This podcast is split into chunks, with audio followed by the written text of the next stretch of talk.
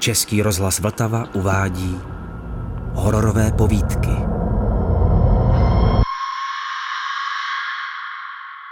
Já a strýc nenáviděli jsme se nenávistí instinktivní. Když jsem byl ještě malý hoch a on k nám zavítal, poštíval ustavičně na mne rodiče, vytýkaje jim, že mne rozmazlují, udávaje na mne každou špatnost, ba vymýšleje si mnohé a zavdávaje tím podnět k častým mrzutostem v naší rodině. Vše špatné viděl na mě. Je zrovna tak bezbožný jako mladý a vražda z něho hledí už teď, říkal často. Mimo něj nikdo mě toto poslední neřekl, zvláštní. Ale mohu říci, že jeho nepřátelství nevzbudilo mého. Jak slabé byly mé pomstychtivé city proti bezedné antipatii a ošklivosti, kterou jsem k němu cítil odevždy. Pouhá vzpomínka na ní zkazila mě náladu nadlouho. V přítomnosti jeho chtělo se mě zvracet a dotkl-li se mne, kůže mne v pravém slova smyslu delší dobu pálila. Vzbuzoval ošklivost zevnějškem svýma povahou. Byl to lakomec nejčistšího rázu. Byl svobodný, bohatý obchodník železného zdraví, úžasně houževnatý. Rodiče moji byli chudí. Jen jednou dohnala tíseň otce mého jeho bratra, aby ho požádalo o zapůjčení sto zlatých. Dostal odpověď: mohu ti na směnku půjčit padesát zlatých, ale nutný ručitel. Nechceš-li, dám ti velkomyslně tři zlaté. V době, kdy studoval jsem lékařství, moji rodiče zemřeli. Dědictví po nich stačilo mě k výživě sotva rok. Pak byl jsem nucen vedle studií svých vydělávat si sám. Byl bych obému učinil zadost, mám ducha i vůli, ale mám též silnou touhu po poznání a kdo tu má, ten musí žít na útraty všedního praktičtěji. A tak sloužil jsem dvěma pánům, kde bylo by nutno sloužit jen jednomu. Následky se dostavily v nervové rozdrážděnosti a duševní rozervanosti. Měl jsem na vybranou buď věnovat se celé písařství nebo podobnému, nebo vrazit do sebe dýku nebo jít žebrat ke strýci, jedinému svému příbuznému, jehož univerzálním dědicem jsem podle zákona mimochodem byl. A mnohem lehčí, zcela upřímně, bylo by mě bývalo to druhé než to třetí. Jen statečnost, abych odolal všemu, byla příčinou, že odhodlal jsem se strýce navštívit. A pak ovšem ještě jiný plán.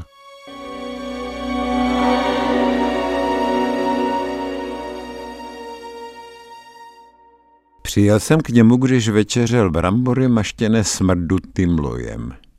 S netajenou radostí naslouchal líčení mých útrap. Nikdy bych vás neobtěžoval, kdybych byl zdrav, skončil jsem. A on otcovským tónem odvětil: milý Stanislave, mám tě rád. Třeba si mne vždy nenáviděl, už jako malé dítě jen se na mne škaredil, sotva mne pozdravoval a chci se k tobě zachovat jako k svému příbuznému. Proto dávám ti radu cennější než všechny peníze. Spolehej jen na sebe, bojuj, trp dál, neboť právě nejtrpčí zkoušky života zdokonalí nejvíc. Že jsi duševně nemocen, a nech zbytečného myšlení i darebného snění a hned budeš zdrav. Až zvítězíš v boji a budeš se sám živit, přijď ke mně zas a pak tě snad nenechám zcela bez podpory, abys udělal doktorát, avšak i dnes nenechám tě odejít s prázdnýma rukama. nahradím ti cestovné a dám ti k tomu čtyři, no pět zlatých, bohu budíš poručeno. A zůstaň u mě zadarmo přes noc. Máš-li hlad, tady dojezd brambory, jsou velmi chutné, ale já už nemohu. Tolik laskavosti a štědrosti přesahovalo vážně má očekávání, pokud byla střízlivá. Z vděčnosti snědl jsem brambory a když dobrý strýc vyšel, vpíchl jsem do jedné z jeho starých bod dubovou, velice špičatou tříštičku. Ale neočekával jsem od toho mnoho. A také jsem nic neslyšel.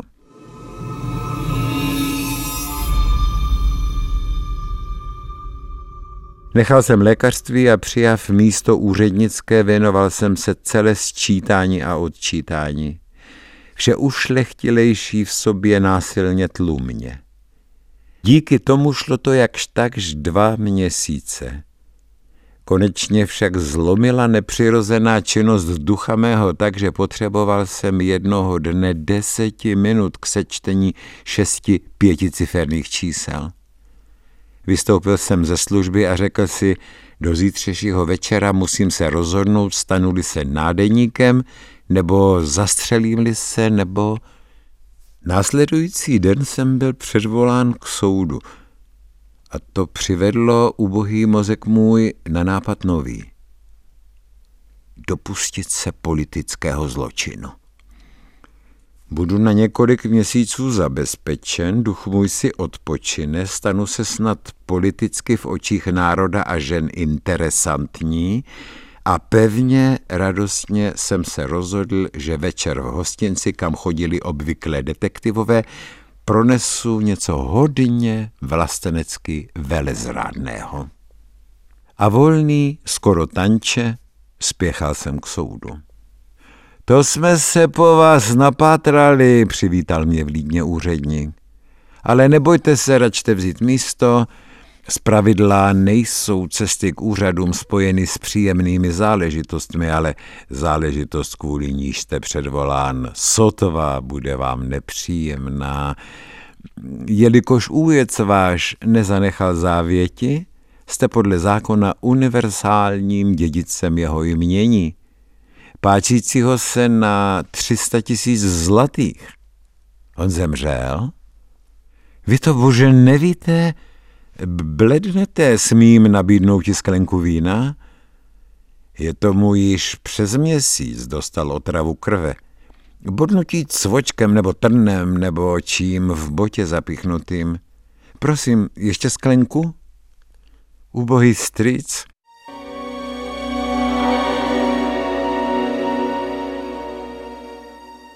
Všechna čest vašemu strýci, pane. Jiný myslel by jen na dědictví, všechna čest. Zvláště vzhledem k tomu, že zesnulý neměl vás podle všeho příliš v lásce. Mnohokrát se vyjádřil, že nebudete po něm dědit ani haléře. Testament nezhotovil, poněvadž věřil až do poslední chvíle, že se uzdraví a že sepsáním jeho přivolal by smrt. Teprve v posledním smrtelném tažení zvolal testament. Přinesli psací náčiní, ale nemohli již zřetelného slova promluvit ani rukou vládnout. Po několika minutovém zoufalém úsilí pozbyl vědomí a nenabylo ho už.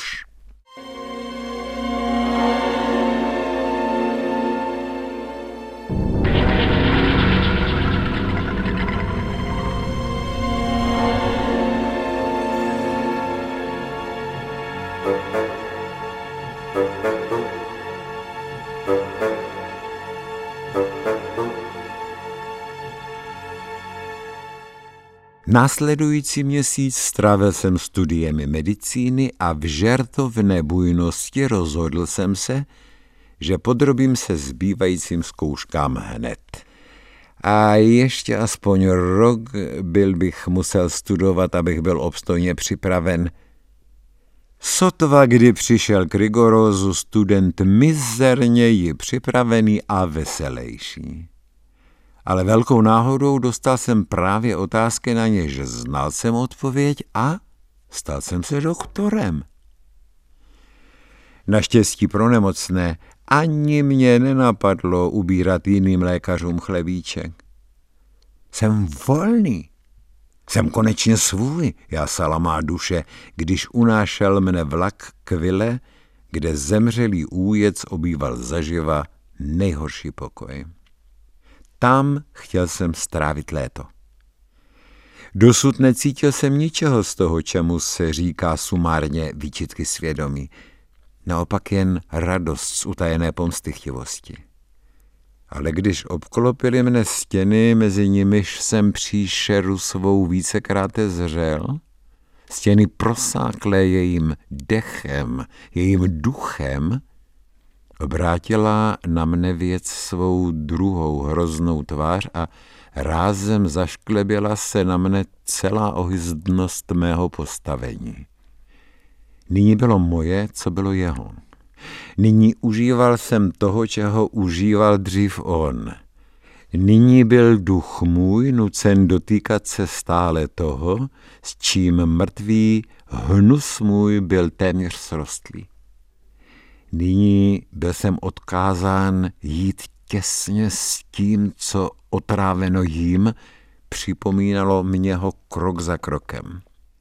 Nyní jsem žil z toho, co nenáviděný, opovrhovaný člověk vyzískal. Krmil jsem se z netvora, jehož pohled dřív obracel ve mně vnitřnosti. Byl jsem teď spřažen neodlučitelně s tím, co mě bylo nejprotivnější. Hůř než muž pojavší starou babu. Jen k jednomu dovedl jsem to přirovnat. K myšlence, že pohřben bych byl do jednoho hrobu s ním. A co zavanulo to na mne ze šeredého stropu. Zdálo se mně, že slyším z dálky slabé zaúpění. Byl bych i hned vilu opustil, kdybych nebyl cítil zbabělý strach.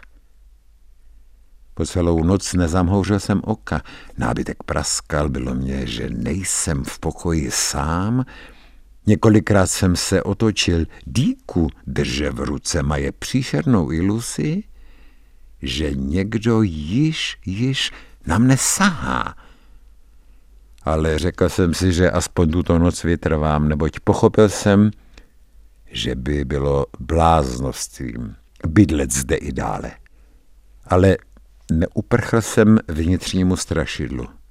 Jsem nerozlučnými pouty spojen s hnusným umrlcem, kroužilo mě stále v duši. Brzo bylo mě otráveno vše, neboť kam jsem pohlédl, za vše vděčil jsem strýcovým penězům. Oděv, jejž jsem na těle cítil, třešně, jež jsem si koupil, knihu, kterou jsem četl, vše upomínalo mne na nejhnusnější skutek mého života. Bylo to patologické, protože abnormální, ale jak přirozené. Ošklivíme-li si nosit oděv protivného mrtvého, není to v podstatě totéž jako ošklivit si za jeho peníze koupený nůž? Marně jsem si říkal, že jeho majetek, peníze, věci za ně koupené nemají s ním vlastně nic společného, že je přeci přírodním zákonem žít z toho, co jsme přemoženému uloupili. Ideové asociace ležely tak hluboko, že vzdorovaly, že rostly. Až s hrůzou jsem poznal, že vlekou mne k propasti šílenství. To byla ta volnost, kterou jsem doufal nalézti. A hrůza z oloupeného rostla stále z hnusu a choroby mé. Každý zvuk mne děsil, každý muž ubírající se mě vstříc, zdal se mě být zavražděným. Nespal jsem celé noci. Každou chvíli čekaje, že dotkne se mne duchové rámě a usínaje, aby ve snu v skutku se mne dotýkalo. Ale cítil jsem, že nebýt dědictví po něm pozbyl by vší moci nade mnou. Věděl jsem, že mohu šílení ujít, rázem odhodím-li strýcovi peníze. Ale neznamenalo to padnout do skyly? Naskytovala se při mé duševní dispozici, vzdám-li se bez výhrady všeho možnost, abych neupadl opět tam, kde jsem byl před předvoláním k soudu? Ale šílení mé rostlo a rostlo, až zoufalství napjalo mé myšlení, překonávání svých afektů a hýření a zvítězil jsem. Snad byla nemoc má žárem svým strávena, i bez toho ulevila, ale hlavní je, že zanedlouho byl jsem skoro vyléčen. Jen málo kdy ozvaly se zbytky šílení jako vzdálené zadunění vyburácené bouře. Jsem volný svou silou, konečně osvobozený, jásala zas má duše.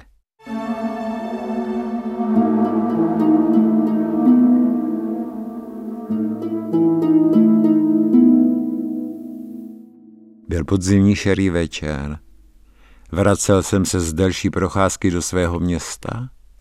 Sa unaven usedl jsem na balvan vedle silnice a zadíval se v lom, který svou zvláštní, tajemně smutnou opuštěností upohutal vždy bezděky mé oči. A hluboko jsem se zamyslel. Bylo hrobové tichokol a nikde neviděl jsem člověka. Dlouho jsem tam seděl, skoro jsem si ani neuvědomil, že za mnou znějí kroky. Vzdalovali se směrem k městu, dohasínali. Tu jsem sebou trhl a vzchopil se, abych vesele šel dále. Asi dvěstě kroků přede mnou ubíral se muž. Doháněl jsem jej.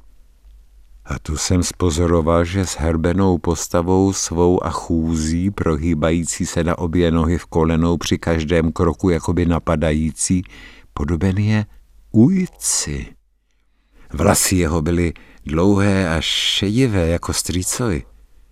Zmocnil se mne slavý strach, zaváhal jsem temně, mám-li jej předejti.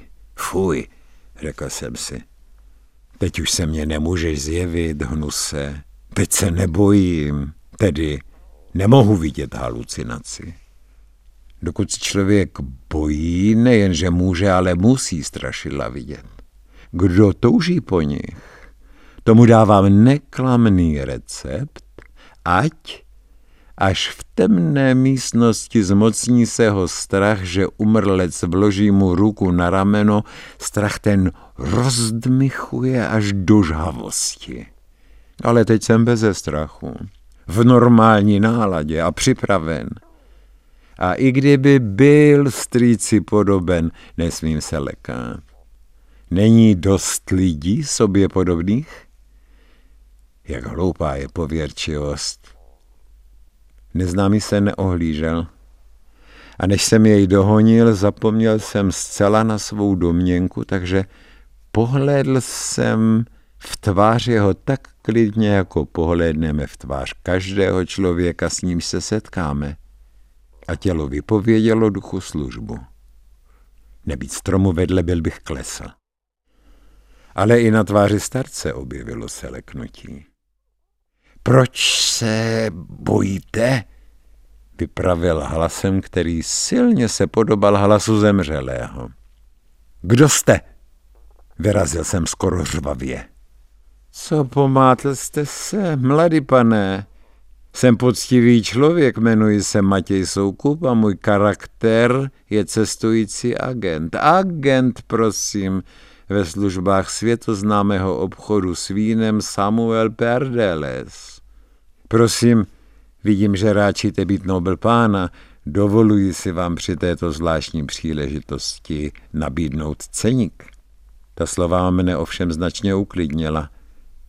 Přesto couvl jsem před jeho rukou s ceníkem. Odpusťte, ale jste nápadně podobený stému mému příbuznému. Tak, ha, ha, tak snad jsem jím, snad jsem příbuzným tohoto hezoučkého mladého pána. Je už mrtev. V tom případě jsem s ním sotva totožný, jaká škoda. Ale teď rozumím, a, je to zlé opravdu potkat člověka umrlci podobného. Zasmál jsem se, všechna tíha ze mne spadla. Jaká hloupost přeci jen věřit v nadpřirozené. Zvolal jsem a vzal ceník. Ale znovu zmusnila se mne hrůza při pohledu na agenta. A přece rozeznal jsem teď, že mezi oběma obličeji jsou jisté rozdíly. Jistě si něco objednám, řekl jsem kvapně. Dobrou noc, pane Soukupe. E, což nesvezeme se spolu, mladý pane? Jistě jdete taky do města, ale já mám ve zvyku rychle chodit. Tak já si taky pospíším. A poskočiv už byl po mé straně. Podvolil jsem se, ale hned mne to mrzelo. Znovu zachvátila mne hrůza. Chvíli jsme šli mlčky, tu pravil. Račte odpustit, mladý pane, řekl jsem vám, kdo jsem. Mohl byste mě říci také, jaký je váš charakter? To, kdybyste mě mohl říci, byl byste mým největším dobrodincem. Tak eh, neračte prosím žertovat. Poněvadž žertuji, řeknu vám, že můj charakter je soukromník. Soukromník, o. Tak mladý, zdravý, hezký pán, odpusťte, ale to není v pořádku. Proč bych chodil s berlou, mám-li zdravé nohy? Eh, eh, ale tak mladý pán se má přičiňovat. Jest vám přičiňování se vydělávání peněz? O, mladý pane, my si nerozumíme. Dejte na mne, mladý pane. Starejte se o stáří. Peníze se těžko vydělávají a snadno rozmrhávají. Jste trochu drzí. Kdo má tři sta tisíc, nemusí se nouze bát. Může třeba rozmrhat dvě stě padesát a zbylé postačí mu, není-li blázen, ke slušnému životu do smrti. tři sta tisíc? Vždyť to dělalo aspoň tři sta padesát. Ale mladý pane, sotva jste dědil, stál jste se hned lenochem. Proč blednete? Jak to víte, člověče? Vzkřikl jsem násilně. Ale znám vás dobře.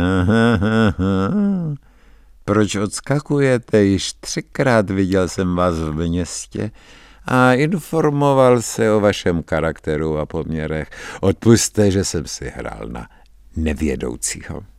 A tak, oddýchl jsem si a utřel pot. Jaký jsem to osel. Stále nemohu se zbýt myšlenky, že jste umrlcem. Máte znat špatné svědomí? O, mladí muži, jste na špatné cestě. Věříte-li pak v Boha? Drzí chlape, co vím, to vím a nemusím v to věřit. Namlouvám-li si, že něco vím, co nevím, a to je víra, pak se sám obelhávám a to není nic ušlechtilého. Tedy nevěřit. Ah. To je počátek všeho zlého. A pak lenost. Slyšte radu starého muže a přičiňte se, abyste ke stáří... Starý oslé, nepřestanete-li, rozejdeme se i hned. Raďte raději i sobě, šedivý agente, kdybych jen s polovicí energie, se kterou se přičiňuji o vyšší věci, mohl se věnovat špinavému vydělávání peněz, vím jistě, že bych byl ve vašem věku milionářem. Oh, mladý pane, nebyl jsem vždy chudý jako teď, byl jsem boháč, ale špatný člověk připravil mne o vše. Znal jsem jej už od mládí a hned jsem věděl, že čeká na ní šibenice. Už jako kluk nestál za nic, v Boha už tenkrát nevěřil, vražda hleděla mu z očí. Ale pořád se lekáte, lépe byste učinil, kdybyste šel jinou cestou než já. Ne, zařval jsem, vypravujte dál. Byl to můj synovec. Rodiče jeho byli příliš hodní a mrskali jej málo kdy. To je ta bída. Ten měl být můj. Marně jsem radil sestře, řeši jej víc. Sestře? Jaký jsem to blázen, no mluv dál, tlach, ale starý a čertě vezmi, ať si kdo chceš. Podařil se. Peníze, které porodičík zdědil, prolumpačil za chvíli a pak přišel na svého strýce se žebrotou. Ale místo, abych byl jím hned vyrazil dveře, pohostil jsem ho skvěle a dal jsem mu padesát zlatých. Snad bez nuly a brambory maštěné lojem na mazání bot, vzkřikl jsem zvíra jedíku. Velmi dobrým lojem a padesát zlatých, trval na svém. A víte, jak se mě odměnil? Nastrčil mě do boty třísku napuštěnou jedem. Proč si lhal, červe, že jsi agent? Zařval jsem pln šílené odvahy a vytasil díku. Ne, nelhal jsem, panáčku. Skoro jsem už umíral, snad jsem byl zdánlivě mrtev a ten Dareba pomocí podplacených doktorů prohlásil mne za mrtvého. A když jsem k sobě přišel, dal mne odvésti do Ameriky bez groše v kapse. Tam musím se živit agenturou, nemají peněz na cestu do Evropy. Ale jaký je zahospodařím pak, běda tomu ničemovi. Objevím se jako meteor, pravda vyjde najevo. Blbe, nehrej dále komedii. A myslíš-li, že jsi nepošel, ubezpečuju tě, že hníješ už dávno v hrobě a že, nejsi-li pohý můj přelud, si teď v říši stínu nebo kde. Vím to dobře, darebáku, zvolal jiným hlasem než dosud. Zemřel jsem a vím, že jsem nesmrtelný a že Bůh je nad námi, který trestá hříchy ničemu. Tebe jsem vždy nenáviděl, vrahu, ty zabil si mne a teď pracně mnou nastřádaného jmění za... Nedomluvil. Díka má proklála mu srdce a já jako šílený prchal k městu. Zdálo se mně, že jdou za mnou strašlivé kroky. Pomalu se ke mně blížili. V blížení tom bylo cosi nezměrně děsného. Vlasy se mě ježily. Rozdrtí mě to zcela jistě. Vždyť je to ve mně. Vždyť je to má vlastní hrůza kmitlo mě lebkou. Odvaha prchla před panickým dětským děsem. Mohl jsem bojovat proti neviditelnému nepříteli. Znovu dal jsem se na zběsilý útěk. Ale příšernému stihateli jsem neunikl. Znělo to již jen osm kroků za mnou, pak šest, čtyři. A již na mne zezadu něco sáhalo. Něco nehmotného, ale strašnějšího než každá hmotná síla. Něco vše rázem otravujícího a v hnití přivádějícího. Setmělo se? Postupně šklebily se na mne hvězdy, nevěděl jsem, kam se potácím, klopital jsem cestou, necestou. Ono strašné svíralo mne nevyslovitelně, nemyslitelně. Noc černá, tajemná, zakryla vše kolem a já, vyčerpán, klesl na studenou, vlhkou hroudu země. Zde končí zápisky mladého muže. Nepodařilo se nám rozluštit, je-li to povídka či skutečný příběh. Víme jen tolik, že byly nalezeny v Chorobinci mezi rukopisy ošetřujícího lékaře.